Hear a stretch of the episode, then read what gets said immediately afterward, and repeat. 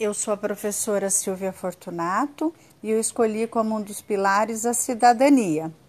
Esta semana eu separei alguns candidatos a prefeito da minha cidade, li as suas propostas, também separei alguns vereadores e li as suas propostas para pensar bem em votar no dia 15 de novembro, no domingo, de forma muito consciente.